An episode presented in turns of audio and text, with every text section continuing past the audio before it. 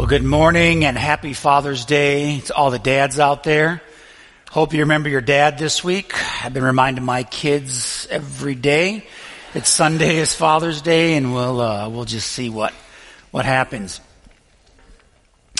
Today, we're going to turn our attention to the Gospel of John, chapters two and three. But before we get there, I just want to invite you in joining me in a moment of silence as you just kind of op- open our hearts and minds to receive all that God wants to say to us this morning.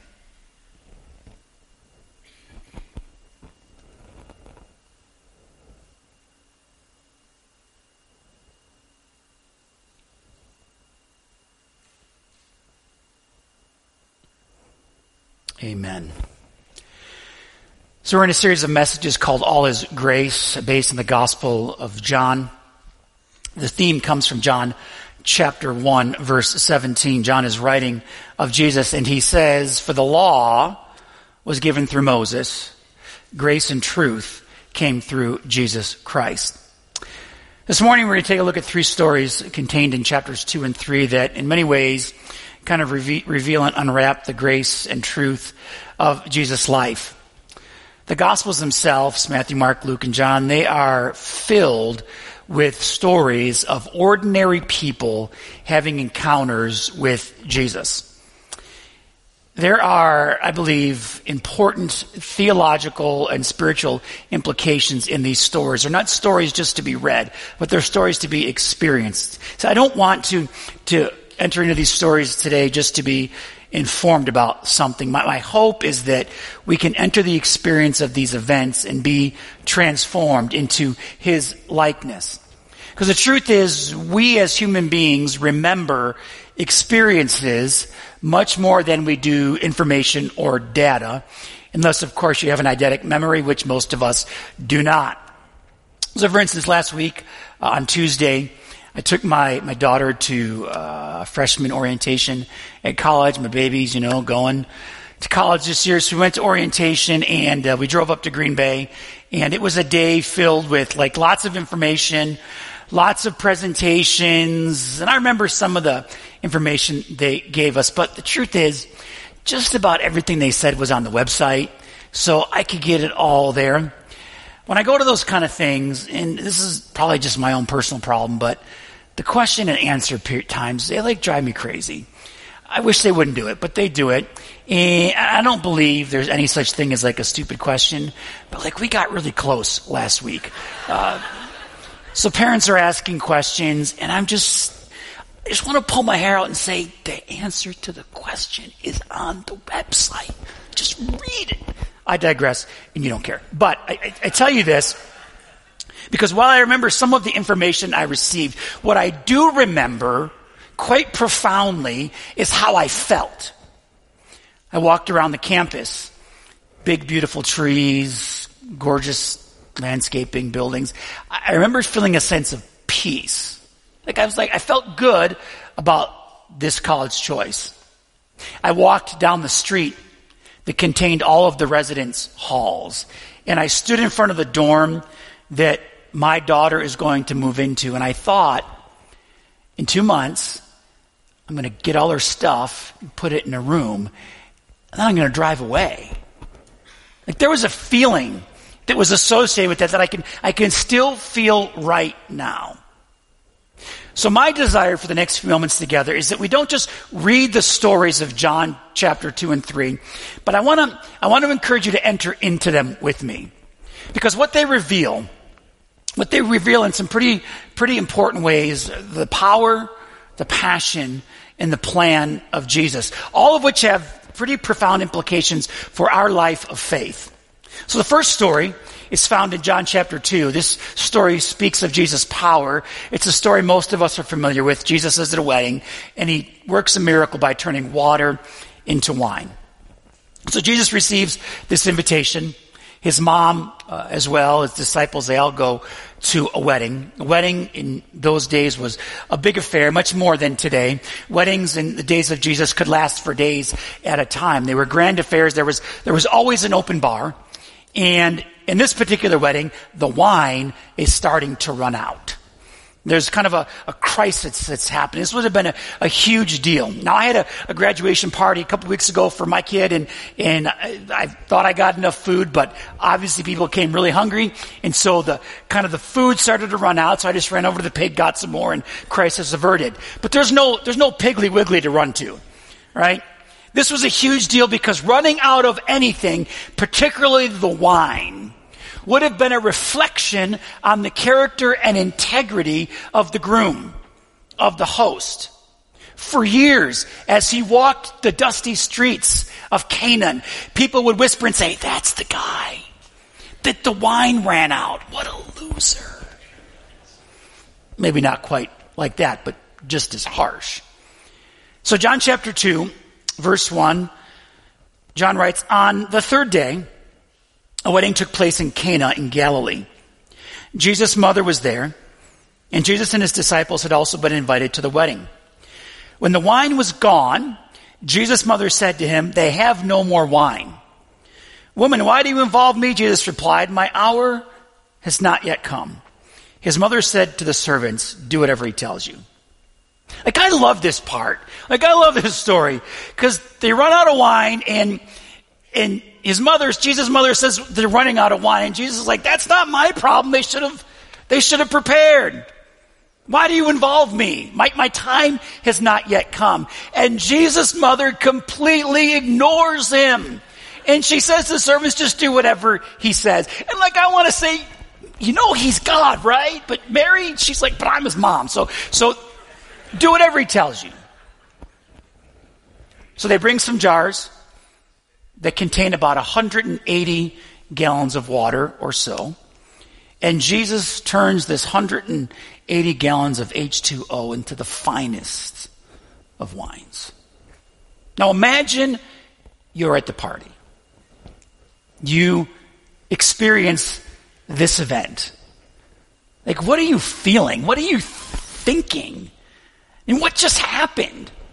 This man has the power to turn water into the finest that fermented grapes have to offer.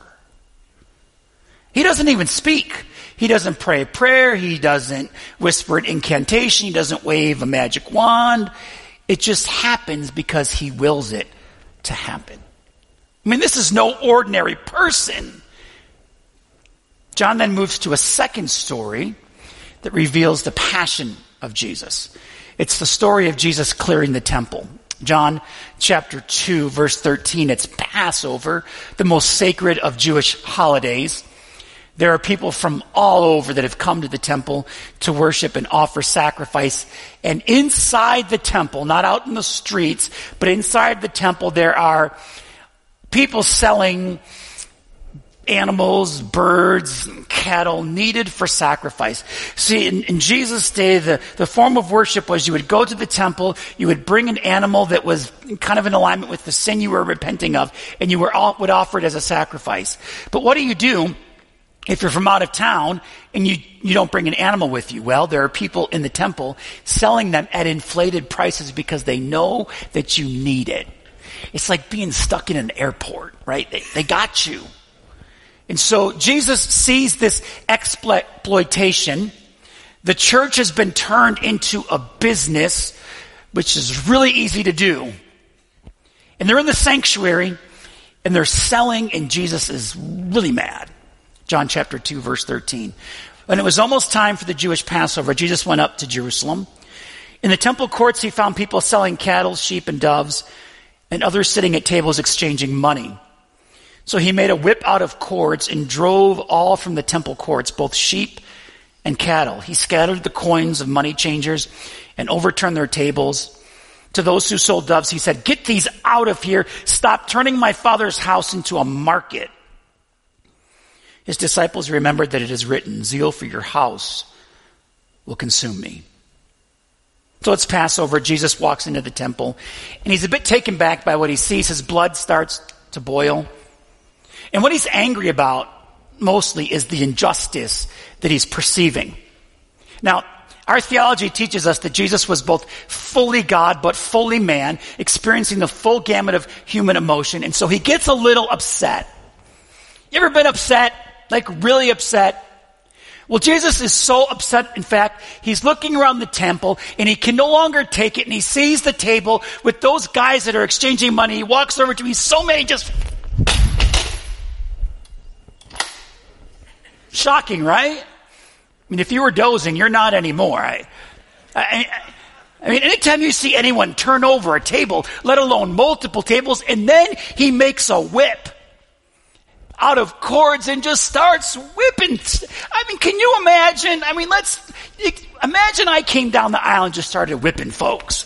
I mean, that would that would start some rumors. The Milwaukee Journal Sentinel would show up. Pastor whips congregation. Great headline, huge moneymaker. But it makes a statement. This is not the Jesus we're used to. We're used to the Jesus of love and kindness and grace and mercy, which he is all of those things. But there's also the Jesus who has a deep and pure passion for the things of the Father, for the things of holiness and righteousness. Faith has been turned into commerce. Religion has been turned into something superficial, something used as a mean of gain, and Jesus is not having it. These two stories are really important, the wine and the temple. They're important because these two stories get a lot of attention. Just like today, people start talking. Did you hear about Jesus of Nazareth and what he did? He turned water into wine. No, I'm serious. I did not get that off Facebook. He actually, I saw it. He went into the temple and started turning tables and whipping folks, and nobody did anything. There was a feeling associated with these two events, and people were noticing. Important people. Powerful people. One of those people was a man named Nicodemus. Jesus spends some time with a man named Nicodemus and reveals his plan in so many ways. So John chapter three, verse one, there was a Pharisee, a man named Nicodemus, who was a member of the Jewish ruling council. He came to Jesus at night, and he said, Rabbi, we know that you're a teacher who has come from God. For no one could perform the signs you're doing if God were not with him. And Jesus replied, very truly, I tell you, no one can see the kingdom of God unless they are born again. How can someone be born when they're old? Nicodemus asked. Surely they cannot enter a second time into their mother's womb to be born. And Jesus answered, very truly, I tell you, no one can enter the kingdom of God unless they are born of water and spirit. Flesh gives birth to flesh, but the spirit gives birth to spirit. You should not be surprised by my saying, you must be born again. The wind blows wherever it pleases. You hear its sound, but you cannot tell where it comes from or where it's going. So it is everyone born of the Spirit. How can this be, Nicodemus asked. You are Israel's teacher, Jesus said, and you do not understand these things. Very truly I tell you, we speak of what we know, and we testify to what we've seen, but still you people do not accept our testimony. I've spoken to you of earthly things, and you do not believe. How then will you believe if I speak of heavenly things? No one has ever gone into heaven except the one who came from heaven, the Son of Man. Just as Moses lifted up the snake in the wilderness, so the Son of Man must be lifted up, that everyone who believes may have eternal life in him. For God so loved the world that he gave his one and only Son, that whoever believes in him shall not perish, but have eternal life. For God did not send his Son into the world to condemn the world, but to save the world through him. Nicodemus is a particularly important fellow. He is a Pharisee. The Pharisees were the most powerful of religious groups of the day. He was also a member of the Sanhedrin. The Sanhedrin were seventy-one of the most important Pharisees. They were the most powerful of the powerful. He's also referred to as the teacher of Israel, a theological expert. So it is possible that Nicodemus is number one of the seventy-one of the most powerful of the most powerful. It is possible that Nicodemus is the most powerful religious figure of his day. This story opens with Nicodemus going to Jesus at night. Now, there's a lot of theories as to why that is. I believe he went to Jesus at night because he was not quite ready to be associated with him. And so he went in, in the dark so no one could see him. The repercussions would have been too great. He could have lost everything, his power, his status, his prestige. But he sneaks off because he's got to see the man behind the miracles. The man that turns water into wine. The man that drives the money changers out of the temple. Could this nobody from Galilee be real? Could he be the, the Messiah? I love this story because in many ways it's a story of all of us. He was a man who was curious, a little bit fearful, awestruck, hesitant, not ready to commit to Jesus, but not yet ready to push away either. So he says to Jesus, clearly you're a man from God. And then Jesus proceeds to answer a question that Nicodemus didn't even ask. John chapter three, verse three.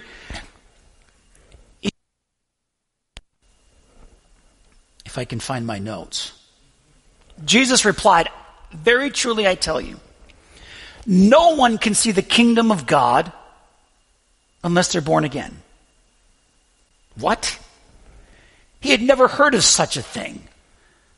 Born again, what does that even mean, Jesus? I mean, to us, this phrase means a lot of things to a lot of people. For some of us, it's a, a stigma. For some, there's misinterpretation and baggage attached to it. For some, when we hear born again, we get this image in our head of an angry, Bible-thumping fundamentalist with drool running down their mouth as they, they scream words of judgment. Others of us get the image of a person preaching on a street corner, and still some of us associate born again with going to a Billy Graham crusade and walking down the aisle. Nicodemus, however, had no idea what Jesus was talking about. Born again? How can I re-enter my mother's womb? That really is a disturbing picture, really. And all the moms are like, thank God he wasn't serious, because, I mean... Nicodemus' mother was probably dead. So how, what do you mean be born again? Well, Jesus was actually speaking the same message as the Old Testament prophets, something Nicodemus would have recognized, but Jesus simply changed the metaphor. So, for instance, in the book of Ezekiel, the prophet Ezekiel promised Israel that one day God himself would act as a surgeon and remove their metaphorical dead heart of stone and replace it with a living heart that beats and is alive, Ezekiel chapter thirty-six. Jesus just changes the metaphor and moves the metaphor from the surgical suite to the delivery room. But the message is the same. Unless God does something supernatural in your life, we remain spiritually lifeless. The meaning of the metaphor is, is God is making all things new, whether it's a new heart or a new birth. Jesus is making all things new, regardless of our life, regardless of where we've been, what we've done, who we are, what we have accomplished, how we've failed, how we've missed it. All things are becoming new. The trouble is we often get this whole thing backwards. We think this new birth is something that we do. But that misses the miracle that Jesus speaks of. Because birth is not something we do. Birth is something that happens to us. The reason that Jesus' words are so shocking is that like babies, we can do nothing to bring about birth. It's just, it's not even something we can initiate. It's not some cooperative effort between us and God. It is completely his doing, a work of the Spirit. And yet all Nicodemus knows is the law, the rules, morality, the sacrifice needed to connect with God and appease him. It was all human effort, and he was an expert in human effort. And Jesus says, no, no, no, Nicodemus, like a baby in the womb. You can do nothing to bring about this new birth. You can't even initiate it. So when Jesus said, you must be born again, he was talking about a work of God's Spirit. Like I didn't, like with my birth, I didn't negotiate with my parents. All right, guys, come on, get going. I want to be born now. That's just not how it works. My kids, they put no effort into their birth. Like, I was there for both of them. There was someone in that room doing a lot of work, and it was not them. And I was really tired when it was over. Thank you for laughing the last service. I didn't think it was that funny. The metaphor is even more impactful in the days of Jesus because there were no hospitals, there was no epidural, there was no, there wasn't even aspirin. And mothers suffered during birth, and often they, they died. And so as Jesus uses this phrase, born again, it's not like some weird belief, it's more of a, an awakening. Because Jesus even said in John three three, no one can see the kingdom of God unless they are born again. It is a It is a sense of clarity, a sense that divine life has been planted in you, and you receive like a new sensibility. Because all living things have a sense.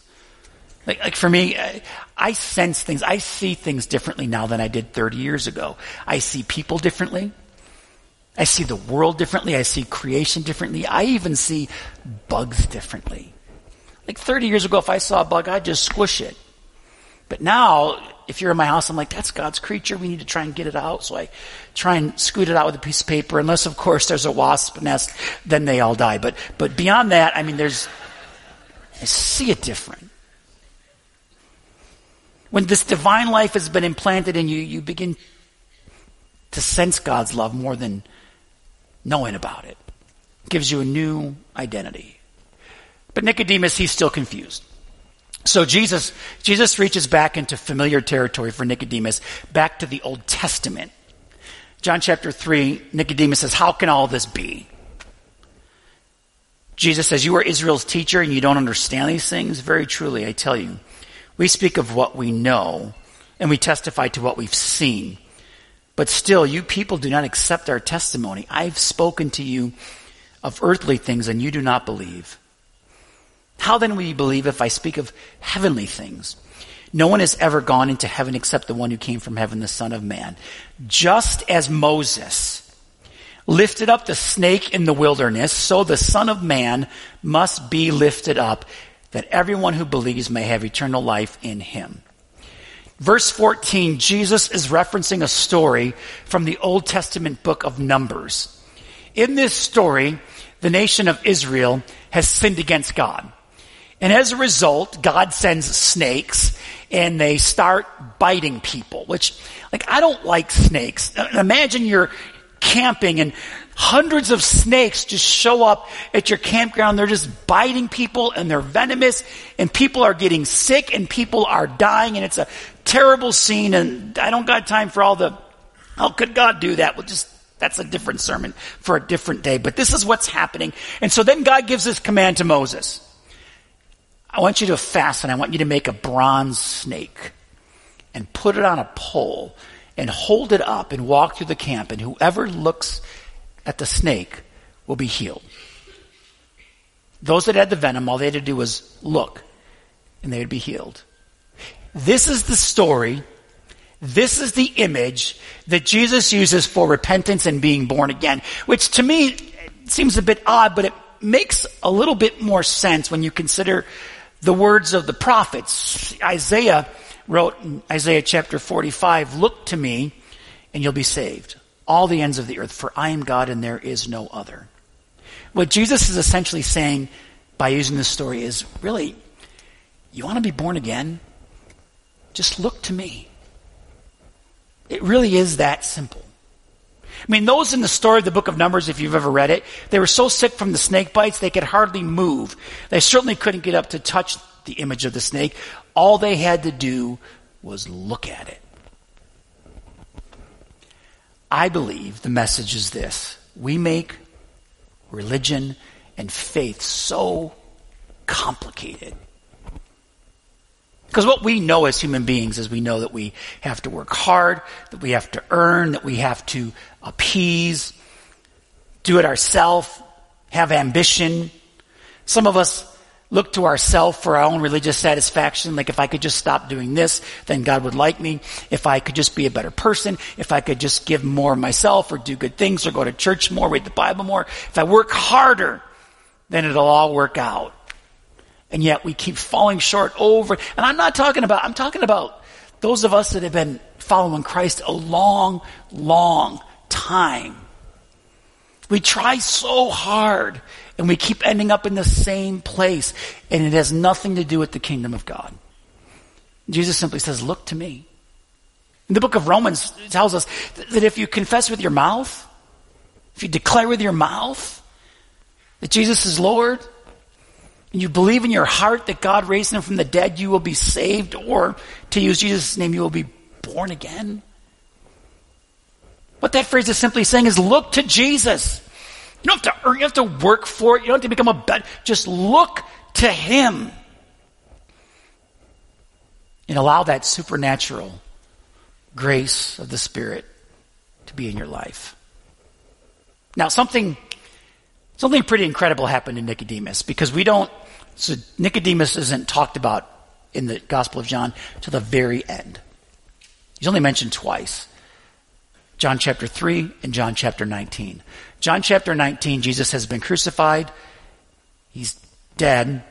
And we read in verse thirty-eight later, Joseph of Arimathea asked Pilate for the body of Jesus. Now Joseph was a disciple of Jesus, but secretly, because he feared the Jewish leaders.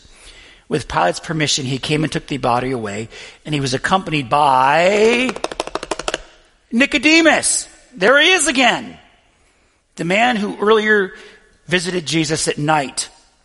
Nicodemus brought a mixture of myrrh and aloe, about seventy-five pounds, and taking Jesus' body, the two of them wrapped it with spices and strips of linen.